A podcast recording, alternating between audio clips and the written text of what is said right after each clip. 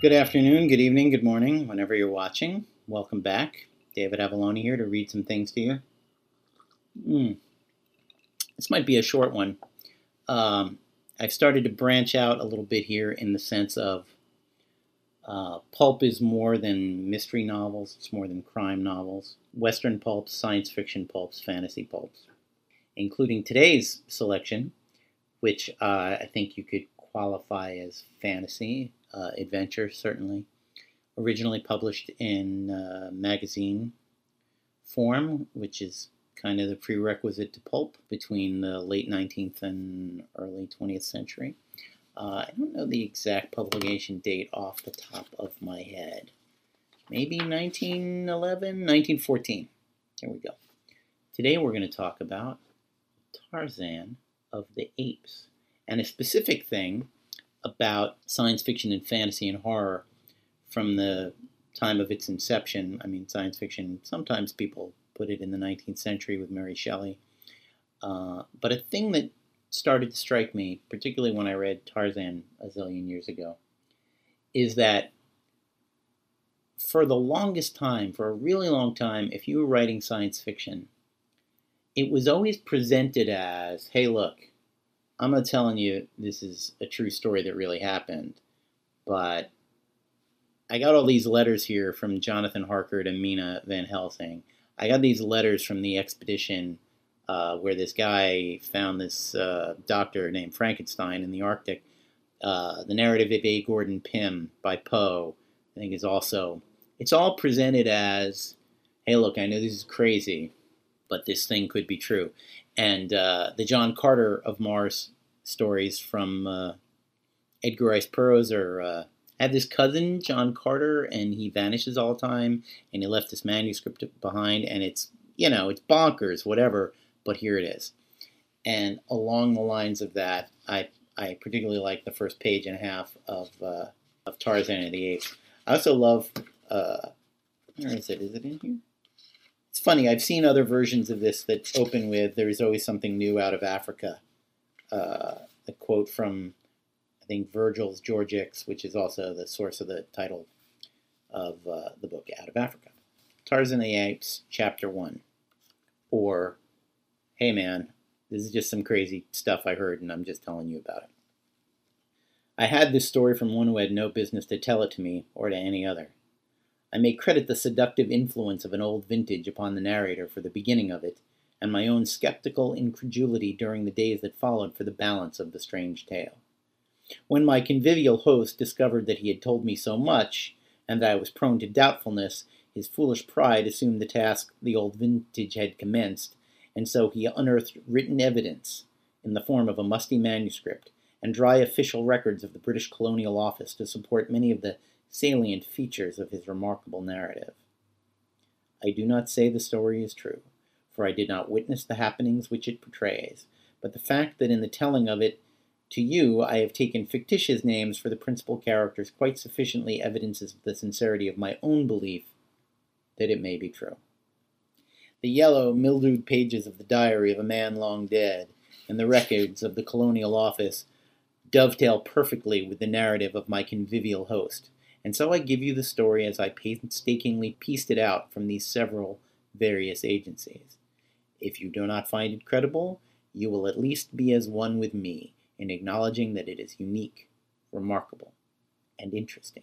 That is the opening from which we go into the story of uh, Lord Greystoke's parents, uh, John Clayton and his wife, uh, who show up, who, who take a sea voyage to Africa that goes terribly, terribly wrong that's a short one, but uh, I think it's an interesting thing that I wonder when we stopped having to present science fiction that way. I know there's plenty of science fiction from the 20s and the teens that doesn't go off that way, but H.G. Wells opens the time travel, uh, the time machine, basically saying, "So I was in the living room of this guy, and I'm going to call him the time traveler for reasons that are going to be obvious later." Uh, and he told me this crazy stuff. And I feel like, you know, uh, Jane Eyre, to the best of my knowledge, doesn't start like that.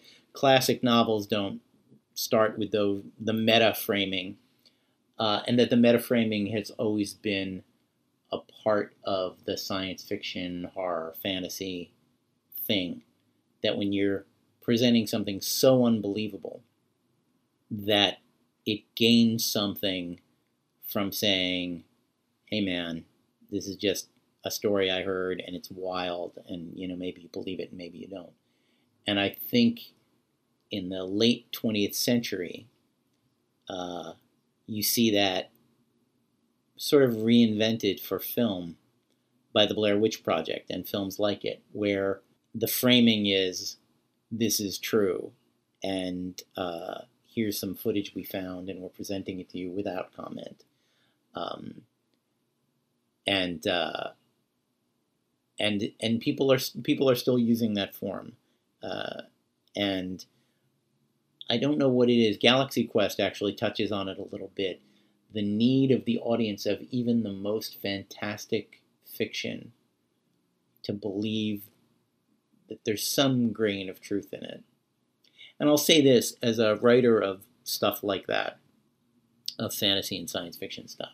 For myself, I always try to keep as many of the details uh, as close to reality as I possibly could. And I'll end with a brief example of that. I did um, a Bettie Page arc where she was in England, and I needed the British government to be in possession of a UFO for my story. And so I looked up British UFO sightings and found that there had been one about a year before my story at basically Britain's version of Area 51 at their advanced aircraft experimental facility.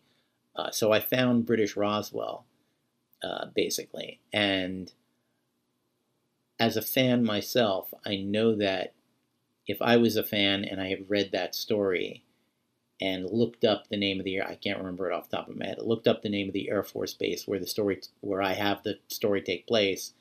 There's that little frisson, that little thrill of like, oh wait, there really was a UFO crash in England in the time and place uh, that was in that fictional story I read. I think that does add something, and I think that uh, in the 19th century, when people were starting to write this kind of thing in popular fiction, um, they they use that angle uh, quite a bit. Um, so, just a thing that has interested me over the years, courtesy of Tarzan, originally published, serialized in magazines, I think in Argosy, All Story. I honestly don't remember. I should really research some of these things. Mm. Speaking of which, I am going to do an episode coming up about sort of the history of pulp and where the term comes from and why we use it and what it applies to and all of that. I've uh, I've asked a historian friend of mine to join me for that. Hopefully he will. If not, I'll just have to muddle through on my own. Hmm. Thanks for watching me muddle. Have a good one. For more information, visit pendantaudio.com. Thanks for listening.